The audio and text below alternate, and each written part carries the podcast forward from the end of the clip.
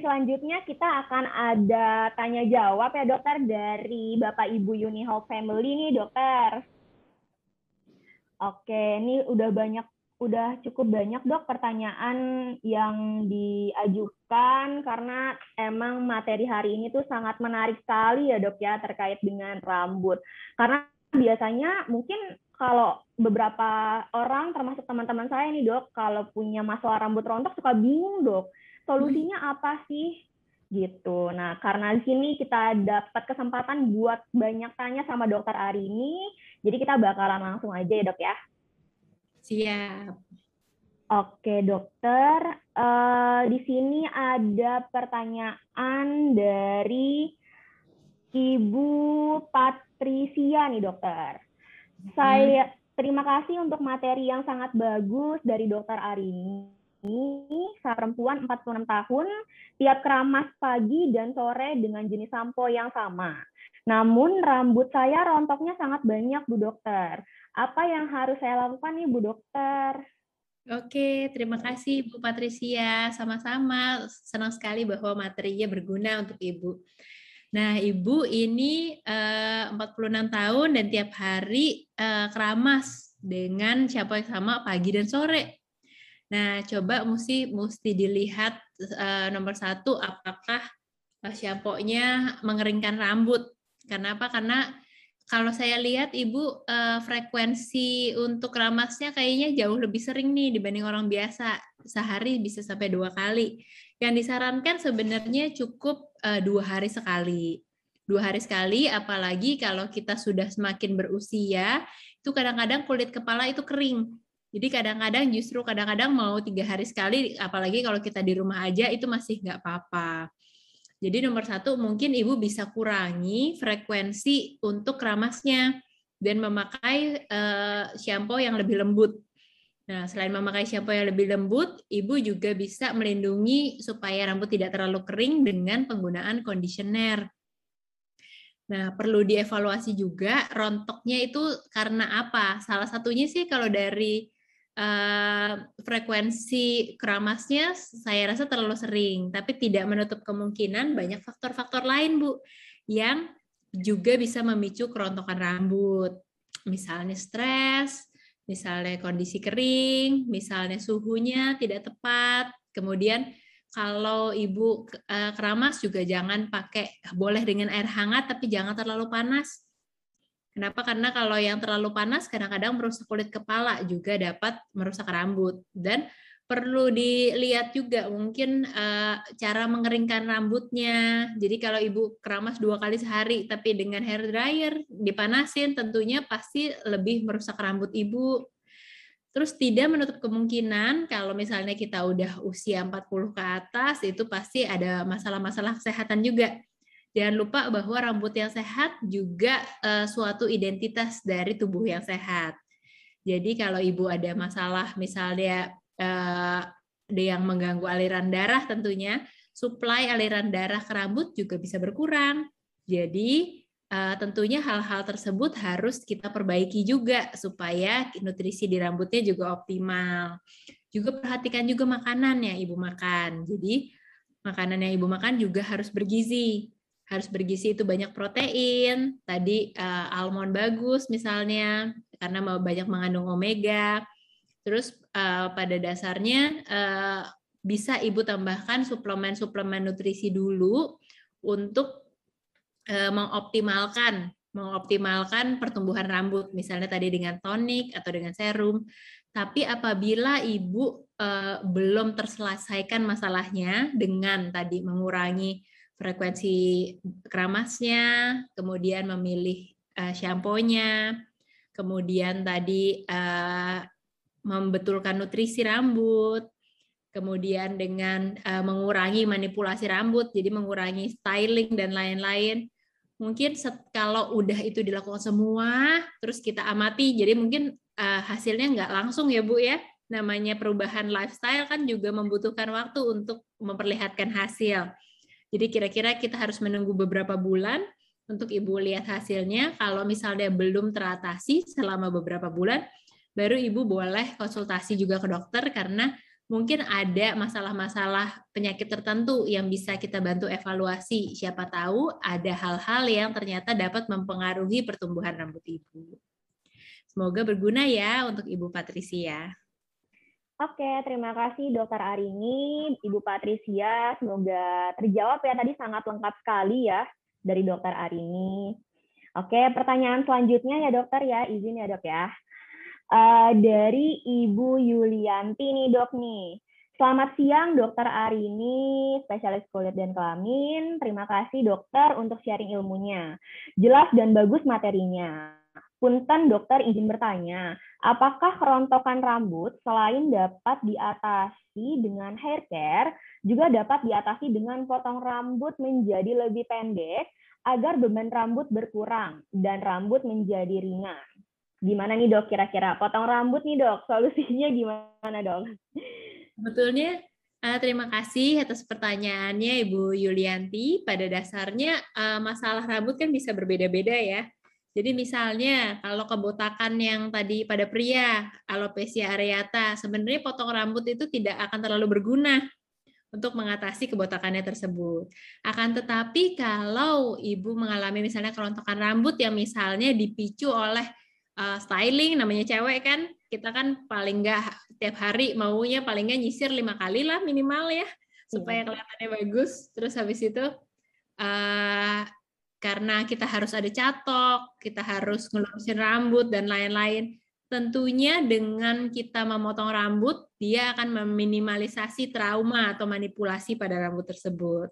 Jadi mungkin pada wanita dan yang kira-kira Eh, permasalahannya diakibatkan karena styling rambut akan sangat berguna dan juga juga meminimalkan misalnya rambut tertarik-tarik atau kita perlu untuk mengunci rambut atau mengikat rambut itu juga akan sangat berguna. Jadi uh, mungkin di setiap orang bisa berbeda, tapi kalau di wanita akan sangat berguna kalau kita memotong rambut kita. Oke, baik. Terima kasih, dokter. Berarti potong rambut itu kalau di wanita cukup berpengaruh ya, dok ya? Iya, dan apalagi yang kalau dipicu oleh uh, dipicu oleh styling. Tapi kalau misalnya ternyata uh, rontoknya dipicu oleh uh, misalnya kemoterapi atau hmm. penyakit berat, misalnya COVID dan lain-lain, tentunya tetap akan rontok, tapi tetap kalau kita mengurangi trauma akibat sisir dan lain-lain, akan bisa mengurangi bebannya. Oke, baik dokter. Nah, pertanyaan selanjutnya nih dok, uh, dari ini dari Bapak Ibu Koni ya. Oke, uh, izin bertanya dokter, rambut saya semakin hari semakin botak. Saya sudah banyak konsul ke dokter kulit dan sudah diterapi. Nah, saat ini saya sudah menggunakan produk Unihealth Dr. Alopex Series sejak produk ini launching. Dan rontok juga sudah tidak lagi. Pertumbuhan rambut tidak ada sama sekali, cuci rambut minimal tiga kali seminggu, kadang-kadang tiap hari. Keluhan saat ini rambut tidak tumbuh di rambut tidak tumbuh di seluruh kulit kepala tiap hari terasa panas. Dan saya kerja pakai tutup kepala atau nurse cap. Apa saran atau treatment lain yang harus dilakukan ya dokter? Thank you Ibu Koni. Uh, sama-sama senang sekali bahwa Ibu Koni menganggap materinya berguna. Nah, sekarang uh, mau membicarakan masalah rambut Ibu Koni nih. Jadi, Uh, senang sekali bahwa Ibu Koni udah ada improvement ya setelah pergi ke dokter dan setelah menggunakan alopek. Nah, cuma permasalahan Ibu sekarang tidak ada pertumbuhan rambut ya. Nah, mungkin itu perlu dievaluasi. Jadi kan rambutnya sekarang saat ini tidak tumbuh, terus habis itu terasa panas. Nah, rambut terasa panas itu bisa diakibatkan oleh beberapa hal. Misalnya inflamasi pada kulit, misalnya eh, peradangan, iritasi, sehingga yang kita harus lakukan sebenarnya menyetop peradangan tersebut yang bisa menyebabkan dia um, iritasi atau inflamasi atau radang pada kulit. Nah, penyebab radangnya juga bisa berbeda-beda. Kalau dia bisa dari luar atau bisa dari dalam. Nah, untuk penyebab dari dalam mungkin Ibu harus evaluasi ke dokter untuk kita evaluasi apa. Kadang-kadang misalnya udah usia 45 ke atas. Kadang-kadang menjelang menopause kita juga suka ada hot flash. Nah, itu bisa panas di seluruh badan termasuk di kulit kepala juga. Itu bisa terjadi. Terus bisa juga dia merupakan awal dari uh, baru mau rontok nih. Jadi makanya harus cepat-cepat diobatin untuk uh, pakai produk-produk tertentu untuk mengurangi peradangan rambut tersebut. Kalau ibu punya produk yang untuk menutrisi rambut boleh tetap dipakai, akan tetapi uh, juga harus dicari juga penyebabnya. Karena saat ini tentunya data yang di ibu katakan belum cukup untuk saya membantu ibu menemukan masalahnya. Mungkin kita harus lihat rambutnya seperti apa, harus lihat uh, profil laboratoriumnya seperti apa untuk dapat dicari penyebab spesifik dan kemudian kita obati penyebab spesifiknya tersebut. Begitu. Semoga berguna ya, Bu ya. Oke, baik Dokter Arini. Uh, selanjutnya nih dok, ada pertanyaan dari Bapak Kus Hardito. Uh, Dokter Arini, ini banyak nih dok pertanyaannya, tapi mungkin saya baca satu-satu kali ya dok ya. Oke, kenapa ya dok kita harus menggunakan serum dan tonik padahal sebenarnya komposisinya sama nih dok? Baik dokter Arini, gimana nih dok? Thank you Bapak. Jadi untuk eh, menjelaskan ke Bapak Kos Harjito, pada dasarnya tidak harus memakai itu secara bersamaan. Komposisinya memang sama, cuma yang tonik itu lebih ringan Pak. Yang serum itu lebih konsentrat, jadi biasanya konsentrasinya lebih tinggi. Juga teksturnya berbeda. Jadi kalau tonik biasanya lebih encer, yang serum lebih kental. Jadi nomor satu kita sesuaikan dengan kenyamanan Bapak. Untuk memaksimalisasi Eh, penyerapannya bisa didouble. Kenapa? Karena pada dasarnya kalau misalnya dia ada kandungan A, terus kita tumpuk kandungan A, kan jadinya kandungan A konsentrasinya lebih banyak di kulit kepala kita. Jadi itu kalau kita mau memaksimalkan isinya. Tapi kalau Bapak mau menggunakan salah satu saja, itu tidak apa-apa, tidak harus digunakan secara bersamaan. Gitu. jadi biar lebih optimal ya dok ya untuk hasil yang lebih cepat juga pastinya ya dok ya. Betul. Oke dokter. Kemudian masih dengan Bapak Kos Hargito nih dok. Salah satu fungsi tonik untuk menebalkan rambut. Kenapa tidak langsung diberikan ke batang rambut dok? Dan kalau langsung ke rambut, apa efeknya nih? Oh mungkin eh, dibandingkan kulit kepala sama ke rambut kali ya dok ya? Maksud bapaknya ya dok ya? Oke baik dokter hari ini. Iya, jadi Uh, terima kasih Pak Kus Harjito pertanyaannya. Jadi pada dasarnya yang kita mau berikan nutrisi itu akar rambut Pak. Jadi kalau di di batang rambut kita itu nggak ada pembuluh darah. Ini sebenarnya benda mati. Makanya kalau kita potong nggak sakit. Dia nggak ada syarafnya, nggak ada pembuluh darah, dia nggak ada apa-apa. Ini cuma protein. Seperti layaknya kuku kita. Jadi dia tidak ada apa-apa. Jadi dia sebenarnya bukan benda hidup Nah, yang hidup itu yang ada di akar kepala kita. Nah, nutrisi itu diserapnya dari situ.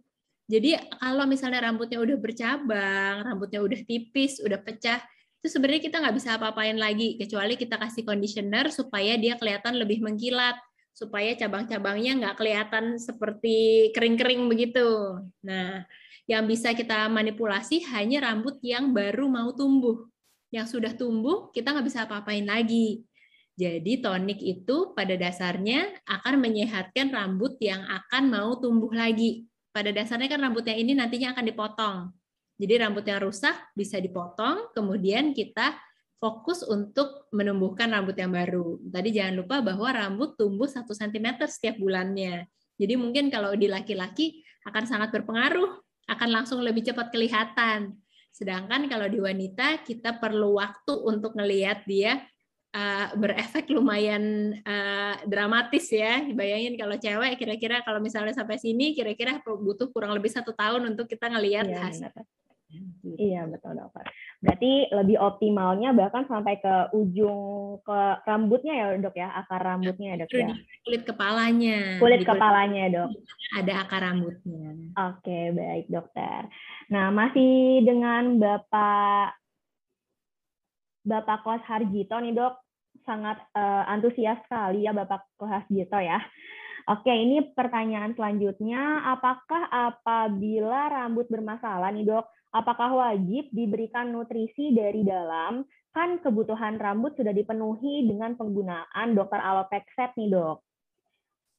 Terima kasih pertanyaannya. Jadi pada dasarnya eh, yang satu pada dasarnya kalau kita mau lebih optimal kita kasih nutrisi dari luar sama dari dalam sama kayak kita pakai krim kulit. Jadi kan kadang-kadang kita pakai serum vitamin C lah buat kulit, ya kan? Iya. Kadang kita ada suplemen minum, misalnya kalau di Unihealth ada astaxanthin, ya kan? Iya betul dokter. Sebenarnya macam-macam. Kita bisa hmm. mengoptimalisasi dari dua-duanya. Pada dasarnya satu juga boleh, nggak ada yang larang karena ini sifatnya suplemen. Jadi ini untuk mengoptimalisasi kesehatan. Jadi dia bukan sifatnya bukan mengobati, tapi kita mau mengoptimalisasi kesehatannya, mengoptimalisasi nutrisinya. Nah, pada dasarnya kalau dia dari luar, kita mesti tunggu bahwa dari luar itu nyerap ke dalam uh, pembuluh darah. Akan tetapi kalau dari dalam dia dibawa dari pembuluh darah baru ke arah rambut gitu. Jadi kadang-kadang dua-duanya efeknya bisa berbeda. Jadi kalau kita pakai dua-duanya tentunya penyerapannya lebih banyak. Akan tetapi kalau kita pakai pakai salah satu juga tidak apa-apa. Tapi jangan lupa kalau misalnya kita pakai serum aja tapi kita makanannya cuma nasi sama garam doang, pasti rambutnya hmm. rontok juga, Pak. Jadi harus uh, hati-hati. Karena untuk mendapat rambut yang sehat butuh protein karena uh, dia dibikinnya dari protein si rambut dibikinnya dari protein. Jadi kalau kita nggak makan protein, meskipun kita kasih vitamin, vitamin nggak bikin rambut yang bikin rambut adalah protein. Jadi nutrisi juga sangat penting dalam pembentukannya. Jadi kayak misalnya kita punya semen tapi nggak punya batu batanya, gitu. Jadi building blocks-nya untuk dari membuat rambut adalah uh, nutrisi atau protein yang dibawa dari dalam darah, gitu. Oke, baik dokter. Jadi lebih, uh, kalau misalnya mau lebih optimal lagi dari dalam boleh, dari luar boleh ya pastinya ya dok ya. Oke, nah kemudian nih dok, uh, setiap man, saya setiap mandi selalu keramas. Menurut saran, sampo alopek dipakainya sore karena pakai tonik dan serum di malam hari. Apakah paginya boleh pakai sampo biasa nih dok? Jadi maksudnya mungkin tetap dua kali sampoan gitu ya dok ya? Hmm. Nah, pada dasarnya kebutuhan yang tadi aku bilang uh, di orang-orang tetap berbeda. Pada dasarnya kalau kulitnya sangat berminyak, itu boleh pakai dua kali sehari. Tapi kalau enggak sebenarnya dan enggak ke mana-mana, maksudnya kita enggak ada takut exposure polusi luar dan COVID dan lain-lain, sebenarnya satu kali sehari itu cukup Pak. Bahkan dua hari sekali juga cukup. Itu juga sebenarnya tergantung usia. Kalau misalnya kita kalau kita lihat remaja pada lari-lari ya kan keringetan habis main bola itu udah pasti harus keramas tapi kalau kita sehari-hari di rumah, aktivitasnya biasa aja, terus kulit kepalanya cenderung kering, tidak disarankan untuk keramas terlalu sering. Terus kalau Bapak mau uh, keramas, tergantung uh, boleh pagi, boleh sore hari, tapi pada dasarnya kalau malam mungkin akan lebih baik karena uh, kulit kepala terjaga bersih setelah kita pakai tonik dan serumnya gitu. Oke, baik dokter. Nah, kemudian nih dokter Arini, pertanyaan selanjutnya dari Bapak Kevin, dokter. Uh, dok, apakah ketombe itu bisa menyebabkan kerontokan? Dan adakah tips-tips untuk memperbaiki rambut agar bebas ketombe? Oh, jadi sekaligus nih dok, udah ketombe, terus takutnya rontok juga nih dok. Nah, itu betul sekali Ibu. Ibu uh, Pak Kevin ya. Uh, Bapak Kevin. Sekali Bapak Kevin bahwa kalau ketombean itu juga bisa bikin rontok. Nah, pada dasarnya namanya ketombe itu namanya dermatitis seboroik atau eksim seboroik, di mana itu ada peradangan di kulit kepalanya. Nah, kalau kulit kepala kita meradang, terus tentunya akarnya juga jadi lebih lemah karena dia jadi uh, ada peradangan, ada merah-merah, terus kulit kepala jadi gatal. Nah, itu akan memicu perontokan. Jadi, pada dasarnya kalau uh, Pak Kevin ini ada ketombe itu dan ada kerontokan, nomor satu kita betulin ketombenya dulu. Nah, betulin ketombenya dulu dengan pengobatan-pengobatan anti ketombe. Nah, sebenarnya bisa uh, bisa salah satunya yang bagus untuk ketombe adalah zinc, yang nutrisi yang salah satu yang ada di dalam sini. Salah satunya menggunakan zinc. Tapi kalau misalnya ke dokter juga bisa diberikan obat-obat seperti selenium sulfida atau yang mengurangi peradangan. Pada dasarnya kita harus mengurangi peradangannya dulu, memperbaiki eksim seboroidnya dulu, atau kita juga uh, menghilangkan jamur di kulit kepala. Jadi kalau orang ada ketombe itu sebenarnya banyak jamur yang ada di kulit kepala, tapi bukan jamur jorok, tapi jamur yang sebenarnya normal, tapi jumlahnya jadi banyak kalau ketombean gitu. Nah, si kita kadang-kadang bisa kasih anti jamur, anti radang, selenium sulfida. Nah, kalau sudah baik baru uh, bisa kembali ke rutinitas normal. Jadi maksudnya obatnya tidak harus dipakai terus-terusan, tapi bisa di maintenance misalnya dengan shampoo dan uh, serum yang mengandung zinc saja gitu. Oke baik. Jadi Pak Kevin, kalau misalnya Bapak juga, misalnya ada masalah terkait dengan ketombe, kita juga punya nih Pak, selain dokter alopek, kita juga punya dokter alamin untuk mengatasi ketombe. Nah jadi kalau misalnya emang Bapak uh, butuh untuk sampo yang bisa mengatasi ketombe, Bapak bisa pakai dokter alamin juga ya Pak ya. Oke, baik dokter. Pertanyaan selanjutnya masih dari Bapak Kevin. Dok, pada usia yang sudah memasuki usia lanjut, biasanya sering terjadi kerontokan. Uh, apakah ada tips-tips dok untuk mengatasi kerontokan tersebut pada usia lanjut, dok? Thank you Bapak Kevin. Jadi uh, kalau memang kita makin lanjut usia, uh, namanya rontok itu pasti karena kita tahu bahwa kalau kita makin umur rambut nggak makin tebal ya, jadi makin lama pasti makin tipis. Hmm. Tapi kita dapat uh, apa namanya meminimalisasi kerontokan rambut tersebut. Meskipun biasanya tidak bisa sama sekali. Maksudnya nggak bisa kita setebal kita waktu remaja dulu. Tapi tentunya bisa kita minimalisasi. Salah satunya misalnya dengan optimalisasi nutrisi nutrisi baik dari luar maupun dari dalam Kemudian juga eh, kadang-kadang kita seiring umur kayak tadi misalnya eh, keramas bisa dua kali sehari pada pada mungkin itu kebiasaan dari dulu, mungkin itu kebiasaan dari remaja. Tapi kita mesti ingat bahwa seiring kita usia itu jenis kulit berubah, kadang-kadang jenis kulit kepala juga berubah.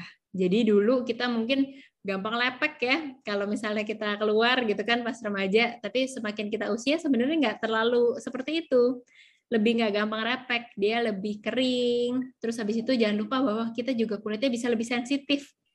Jadi kita juga harus menjaga kulit kepala kita supaya uh, lebih sehat. Jadi terus juga semakin kita tipis kadang-kadang kita pengen semakin pengen styling, pengen makin kita blow, makin kita pengen hairspray dan lain-lain. Nah, jadi mungkin kita harus membantu untuk mengurangi ini apalagi selama kita di rumah aja. Jadi lebih bagus kita lebih fokus ke menyehatkan rambut kita. Jadi itu juga harus dicicil dari sekarang. Jadi sedini mungkin harus dicicil supaya saat kita tua nanti dia tidak uh, rambutnya masih banyak gitu. Jadi kalau tentunya kalau kita boros misalnya sekarang kita waktu masih muda ngecat, kita styling terus, nanti tentunya dampaknya kita akan merasakan terutama saat kita lanjut usia gitu.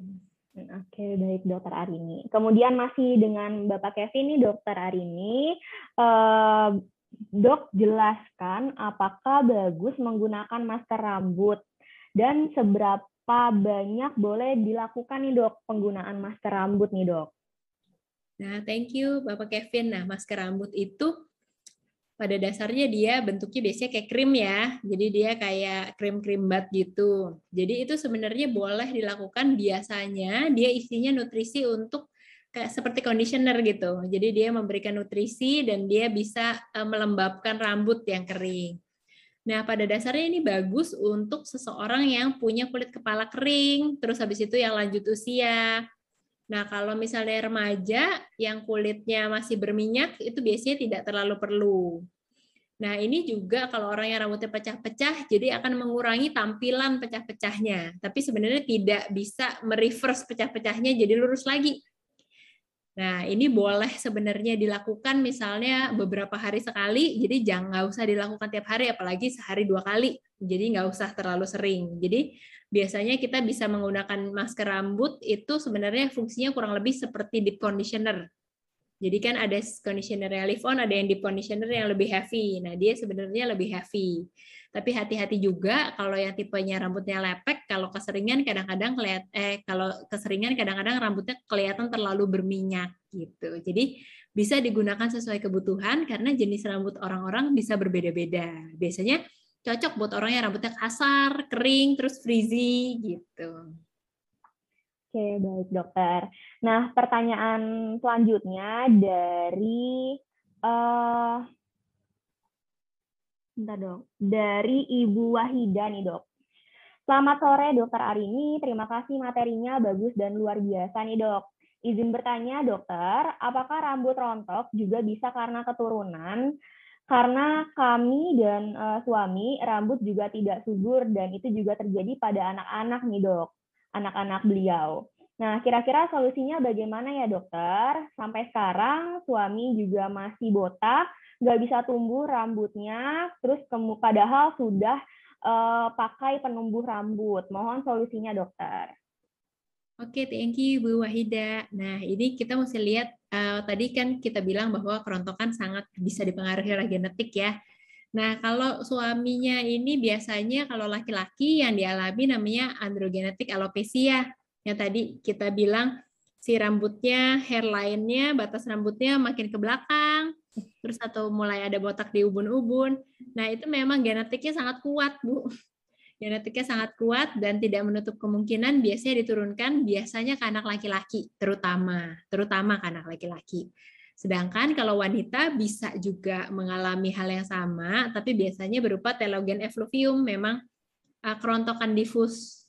Nah, jadi pada dasarnya namanya genetik yang kuat memang susah dilawan, tapi yang kita bisa lakukan meminimalisasi.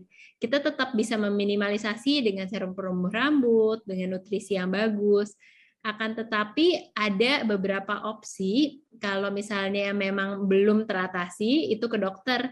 Kenapa? Karena ada beberapa terapi yang sekiranya bisa lebih efektif membantu. Misalnya ada obat minum. Tadi andro, uh, alopecia androgenetika sangat dipengaruhi ada hormon.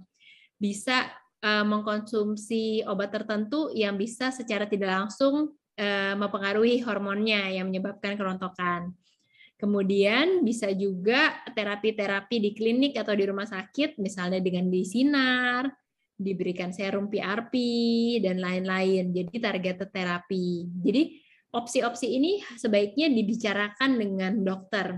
Karena opsinya ada banyak dan sesuai tadi kita bisa lihat namanya androgenetik alopecia itu juga ada derajat-derajatnya. Ada dari derajat ringan sampai berat.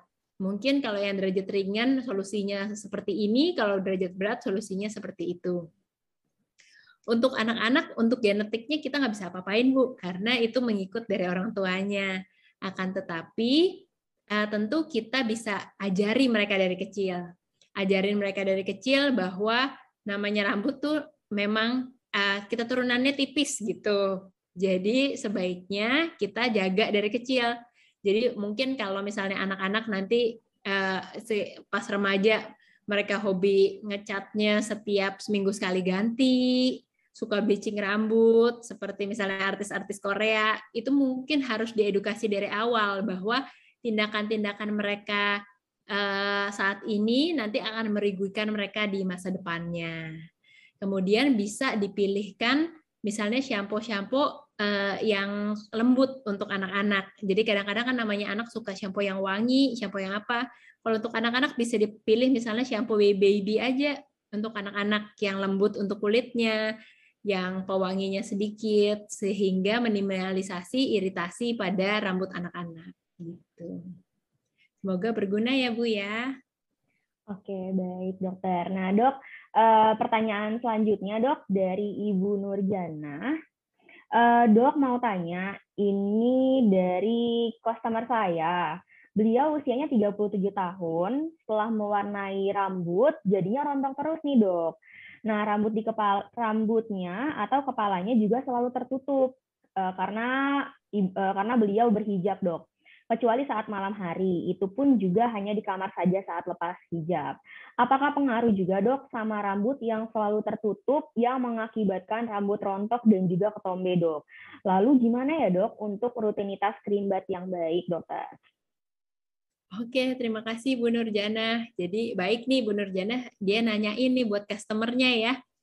Jadi pada dasarnya eh, dia kalau satu bahwa rambut yang dicat itu lebih gampang rontok karena zat kimianya itu sangat keras. Apalagi kalau di bleaching dulu baru diwarnai. Kenapa? Karena dia akan dia memang tujuannya kan untuk merusak pigmen rambut kita. Jadi tidak menutup kemungkinan selain merusak pigmennya juga bisa merusak akar rambut dan menyebabkan iritasi dan alergi di kulit kepalanya. Nah, kalau terjadi alergi, iritasi, dan merusak akar rambut, dia tentunya bisa jadi rontok. Itu juga kita harus hati-hati karena mungkin jenis uh, pewarna rambut juga bisa berbeda-beda. Kadang-kadang ada yang terlalu keras. Kita, kita harus pilih-pilih kita harus waspada salonnya pakai merek apa dan lain-lain. Jadi kita mesti tanya ya. Terus uh, kedua bahwa dia juga berhijab. Nah, pada dasarnya berhijab pada dasarnya kalau di rumah memang tidak disarankan untuk ketutup terus dan saya juga tidak tahu hijabnya itu seperti apa.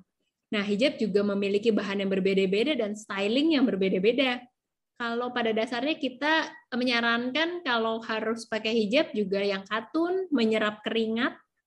Jadi dia tidak memberikan kelembaban berlebihan. Kemudian dia tidak terlalu ketat gitu. Jadi karena rambut juga kayak kulit membutuhkan ventilasi.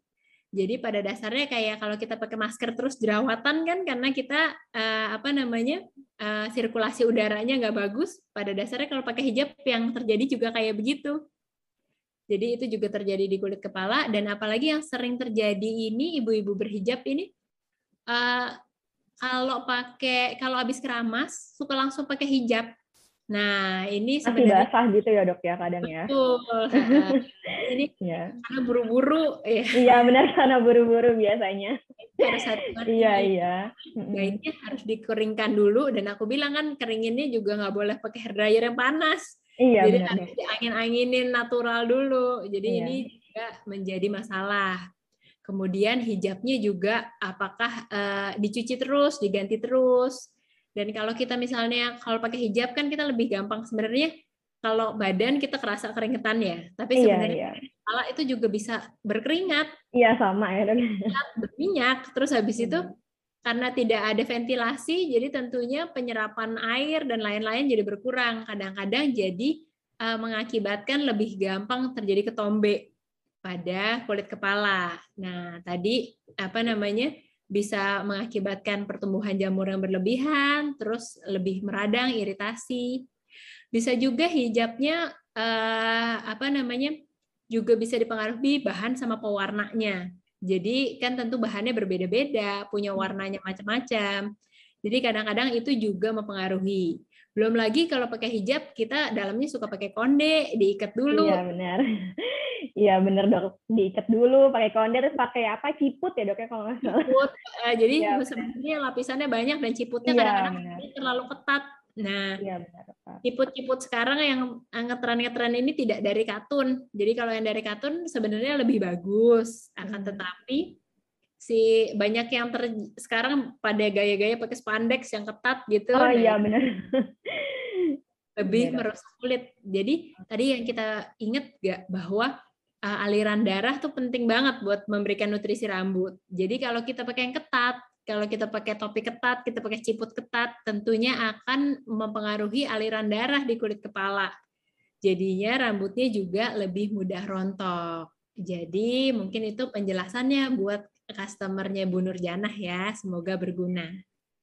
Oke, Bu Nurjana. Luar biasa sekali nih kita dapat tips dari dokter Ari ini. Saya juga baru tahu loh dok, bahwa ternyata kalau pakai hijab yang terlalu ketat itu juga sangat mempengaruhi ya dok ya untuk proses selain hijab mungkin juga topi. Jadi mesti hati-hati uh, buat uh, yang suami-suaminya atau bapak-bapak di sini yang suka naik motor. Iya, Kadang-kadang kita kan pakai helm. Helm, iya benar dokter. Jadi mesti diperhatikan kebersihan helmnya ya buat suami-suaminya atau bapak-bapak di sini. Oke dokter, ya pastinya ya dok ya. Jadi uh, intinya mah jangan terlalu ketat gitu ya dok ya. Kalau misalnya pakai kiput atau pakai apa namanya dalemannya ya dok ya. Betul, karena uh, apa namanya si kulit kepalanya itu butuh ventilasi, butuh iya, oksigen, ya, butuh oksigen. juga butuh aliran darah gitu. Oke, Oke baik dokter Arini. Nah kemudian dok, uh, ini ada pertanyaan lagi nih dok. Uh, dari Bentar, Dokter. Dari Ibu Francisca nih, Dok. Dok, anak saya sekarang usia 10 tahun dan sudah satu tahun ini anak saya punya rambut hujan apa hujan, apa apa penyebabnya dan bagaimana penanganannya dok? Eh uban dok maksudnya dok, rambut uban. Gimana dok maksudnya dok? Eh gimana nih dok cara penanganannya? Padahal usianya uh, baru 10 tahun dokter. Terima kasih Bu Francisca. Nah kalau misalnya ubannya cuma sedikit, misalnya cuma satu atau dua, Ibu Francisca nggak usah terlalu khawatir tapi kalau dia maksudnya ubanan seperti udah umur 50-an, mungkin uh, perlu ke dokter. Nah, itu ada termsnya, ada suatu kondisi yang namanya kanitis. Jadi namanya kanitis, ibu bisa Google bahwa itu memang orang uh, ada yang mungkin ada terjadi kelainan pigmen pada pertumbuhan rambutnya. Tetapi tidak berarti dia akan mengalami kebotakan, tidak berarti begitu. Jadi Kadang-kadang itu memang ada beberapa orang memang ubannya lebih cepat ya. Nah, tapi kalau cuma sebenarnya satu dua, anggap saja kelainan pigmen di satu atau dua folikel. Tapi kalau memang lebih banyak, itu uh, ada masalah medis yang kita namakan kanitis. Sebaiknya ibu uh, konsultasi dulu dengan dokter. Kenapa? Karena anaknya masih kecil, Bu. Jadi saya tidak bisa memberikan uh, advice advice uh, serum-serum sembarangan karena untuk anak-anak mungkin terapi dan pendekatannya harus berbeda gitu. Oke, jadi kalau itu kan kalau anak ya dok ya, kalau misalnya mungkin usia yang 20-an terus juga udah, sebenarnya kan kalau uban tuh biasanya sekitar 30-40-an ya dok ya. Betul. Nah kalau misalnya 20 tahun terus uh, kalau ada uban satu atau dua berarti itu masih normal ya dok ya? Normal. Masih normal. Mungkin karena stres kali ya, dok atau? Betul, bisa karena stres dan juga bisa hmm. lihat orang tuanya. Oh, Jadi kalau iya. kita lihat orang tuanya, hmm. apa tanya ayah ibunya, kira-kira hmm. mulai umur berapa? Biasanya nggak beda jauh. Oke. Okay, kalau ternyata beda jauh, baru kita menganggap itu sesuatu yang mungkin mesti kita lihat penyebabnya apa, gitu. Oke, baik dokter. Nah, ini mungkin ada sedikit lagi nih dok, pertanyaan dari Bapak Wahid. Dok mau tanya, untuk ngurangin gatal karena uban gimana ya dok ya? Oh iya. Gatal karena uban dok.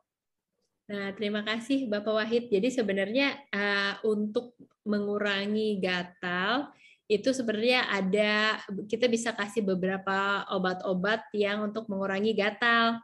Tapi itu juga sesuai indikasi. Kalau tidak perlu-perlu banget, sebenarnya nggak usah. Pada dasarnya juga bisa disebabkan oleh kayak kulit kepalanya kering dan lain-lain. Jadi coba bisa lakukan uh, perawatan rambut yang intensif dulu, menggunakan shampoo yang lembut dan menggunakan conditioner.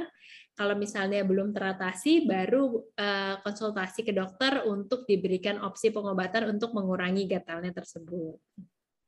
Oke, baik dokter. Sepertinya udah udah. Oh, ini tadi ada jawaban dari Ibu Francisca lagi, Dok. Ubannya masih satu-satu sih, Dok.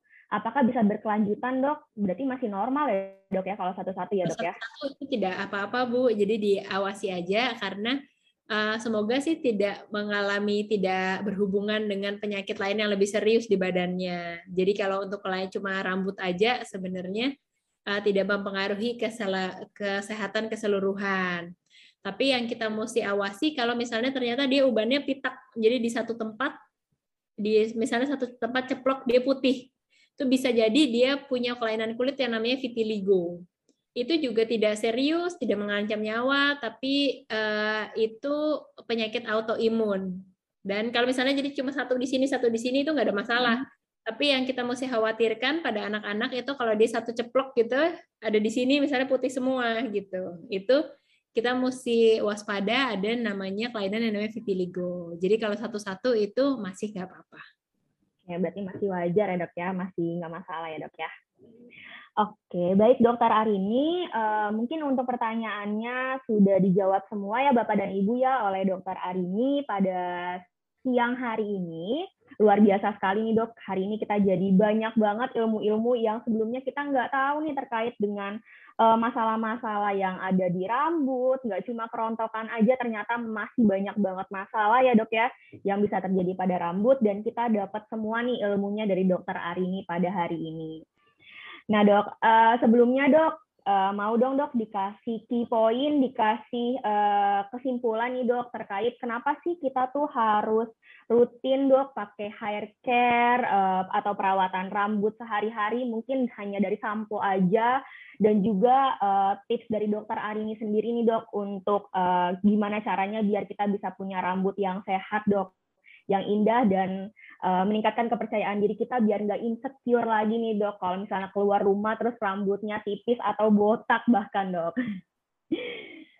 Ya, jadi uh, pertama aku mau menyampaikan senang sekali hari ini bisa ngobrol-ngobrol dan diskusi sama Uni Health Family semuanya, sama Ayah dan lain-lain. Nah, pada dasarnya kalau kita ingat bahwa yang tadi aku bilang bahwa namanya rambut kalau kita styling itu cuma bertahan bentar. Kalau kita cat-cat cuma bertahan cuma berapa bulan, tapi efek di rambutnya, rusaknya itu lama. Jadi kita juga harus merawat rambut karena rambut ini yang kita pakai sampai tua.